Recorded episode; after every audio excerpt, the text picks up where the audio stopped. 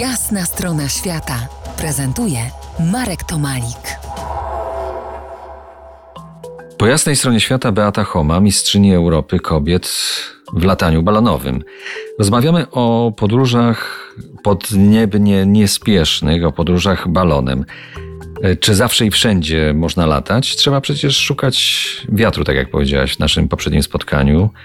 Jeśli on jest zbyt duży, to też niedobrze, jak go nie ma, to się też nie poleci. Nie zawsze i wszędzie. Pogoda to jest pierwsza rzecz, która determinuje, czy możemy lecieć, czy nie.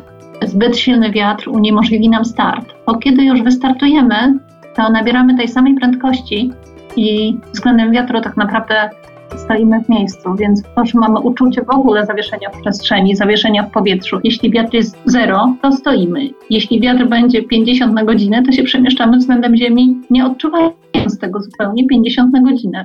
Ale po- pogoda to nie jest tylko jedyna rzecz. E, dlatego, że przestrzeń powietrzna, e, przestrzeni też używają no, inni.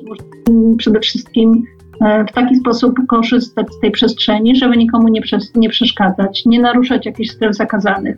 No, Jest kilka takich, no, są poligony, są miejsca, gdzie no, ruchy jakiś pasażerski się odbywa, lotniska, gdzie te samoloty podchodzą do lądowania, tam, żeby przelecieć w ogóle, to musimy mieć i plan lotu, i zgodę w ogóle na wlot. Także do tego się dostosowujemy.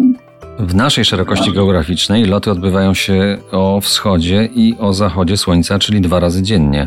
Ale aspekt romantyczny jest tutaj na drugim planie. Chodzi o zupełnie coś innego. Tak, dlatego że przede wszystkim w ciepłej porze roku, czyli już od wczesnej wiosny do późnej jesieni, kiedy słońce mocno operuje, to wtedy w powietrzu mamy pionowe ruchy. E, My to nazywamy konwekcja albo inaczej termika. I one są na tyle silne, że po prostu uniemożliwiałyby nam lot i zagrażałyby naszemu bezpieczeństwu w balonie. Wobec tego wybieramy taką porę dnia, kiedy tych ruchów jeszcze nie ma, to jest bardzo wcześnie po wschodzie słońca, dopóki jeszcze słońce nie grzeje zbyt mocno, i później drugi raz tuż przed zachodem słońca. Zimą, kiedy no, w naszej chłodnej porze roku, tutaj w naszym klimacie, w naszej szerokości geograficznej, już tak listopad, grudzień, styczeń, luty, no właściwie możemy latać w ciągu dnia też.